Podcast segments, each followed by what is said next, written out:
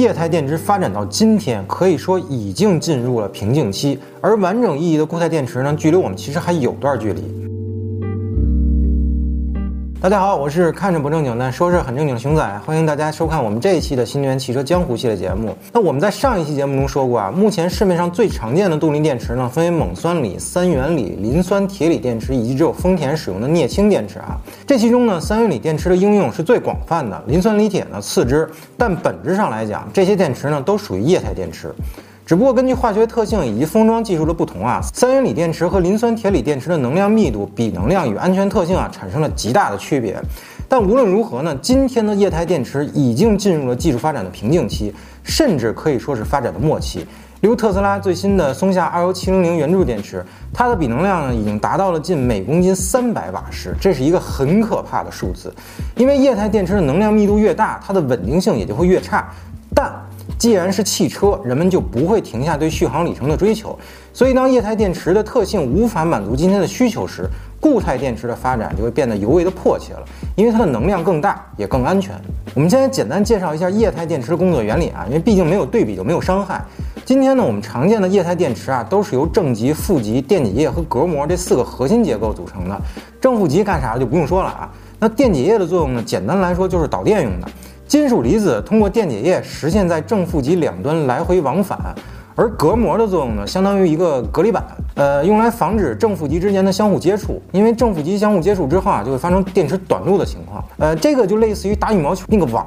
球可以过去，但两边的人不能过去，你过去就犯规了，对吧？那么电池充电的时候啊，锂离子从正极通过电解液和隔膜跑到负极，最终嵌入电源负极上。而电池放电的时候呢，锂离子又从负极脱嵌，再跑回正极，就这样来来回回、来回来回去的跑，然后实现电池的充电与放电的过程。这里多说一句关于能量密度的事儿啊，能量密度的大小呢，取决于自身材料电位的高低，也就是正极与负极的材料能否形成很大的电位差。其次就是电池的正极材料含金属离子一定要高，且负极材料嵌入和脱嵌金属的能力啊也要很高。否则，金属离子第一次嵌入负极之后就失去了活性，那也就白搭了，对吧？就像你往海绵里边倒水，首先它得先吸得进去，其次呢，它得还挤得出来。当然啊，能量密度的范围是一件极其复杂的事情，我们只是通过一个非常简单的形式上，跟大家解释一下这个事情。因为能量密度的大小呢，与稳定性是息息相关的。一般我们常见的液态电池啊，发生热失控的因素有很多种，但最常见的大多还是隔膜损坏、物理冲击和电压冲击这三种情况。所谓的隔膜损坏啊，就是我们上面说的金属离子在电池内部要在正负极两端来回跑，从负极呢跑到正极，这就是放电啊；从正极跑到负极，再嵌入石墨的负极，这就是充电。但金属离子如果跑到某一极之后，它不想跑了，它累了，就跟这个极它待着不动了，也就是我们上面说的这个脱出效果不好的时候啊，这个时候就会产生一种叫做金属支晶的东西。如果大量的金属离子都不想跑了，那这个支晶就会不断的长高。直到刺破我们上面说这个隔膜，那隔膜一破，正负极直接接触，电池瞬间就会短路，那后果不言而喻啊！当然啊，这个金属支晶的产生过程呢是极其复杂的，因为金属离子不想跑了的原因呢就有很多很多种，而且这个金属支晶是一个不可避免且不可逆的现象。如果电池质量好，那么这个金属堆积的过程呢就会很慢很慢；但如果电池质量不过关，那新车买回来也是极有可能出现这种事故的。所以呢，我们在此呼吁大家啊，无论您买的电车是大牌还是小牌，一定要选择电池质保时间长的，并且如果您的电动车在充电过程中出现自燃、冒烟等等这样的事故啊，也别听别人瞎吓唬，百分之九十九就是电池质量的问题，大胆的去维权。咱来说说这个物理冲击啊，物理冲击其实就是外部破坏，比如托底啊、尖锐物体刺破、划破这个电池包啊这种情况。那物理冲击的破坏因素呢，在于电池液的泄漏，内部化学物质与空气充分反应后，会大量的放热，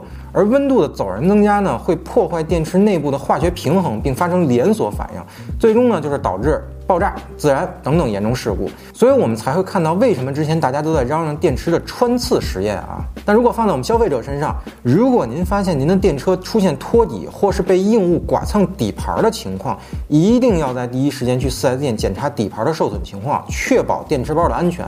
电车确实不比油车，大家千万不要在这方面存在侥幸心理。而这个电压冲击啊，其实是一种刺激手段。呃，只会出现在电池充放电的过程中。但今天的技术呢，其实已经最大化的保证了电池在放电过程中的稳定性了。所以，其实我们很少听说有电动车开着开着电池就起火的事儿啊。但电池充电的时候可不是那么稳定的，因为要承受大功率的充电。所以今天的汽车动力电池呢，在充电过程中是会产生电压升高的情况的。还是以特斯拉这个二幺七零零圆柱电池为例啊，它的单节电池的电压呢，大概是在三点七伏，但液态电池的单节电压在四点六伏的时候是个临界点，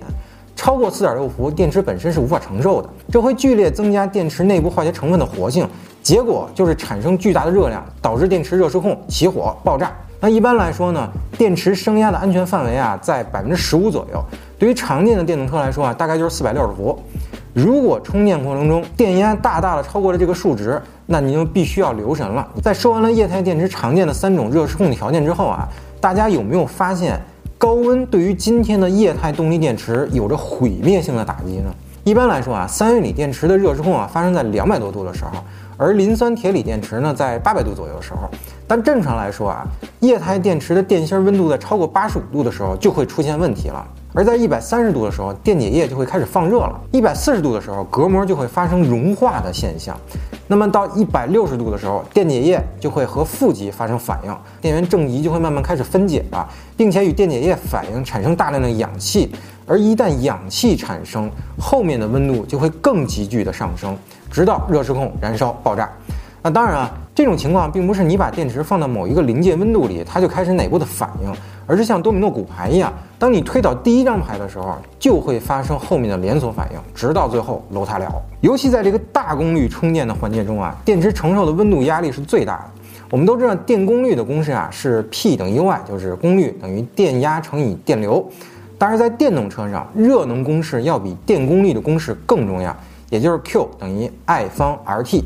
也就是这个热能等于电流的平方乘以电阻乘以时间，也就是说内阻不变，充电时间越长，电流越大，它的发热量就会越大。那么你想要控制发热量，要不就是大电流短时间，要不然就是小电流长时间。这就是为什么我们说快充至百分之八十的时候会进入涓流充电的原因，因为电池太热了，它受不了。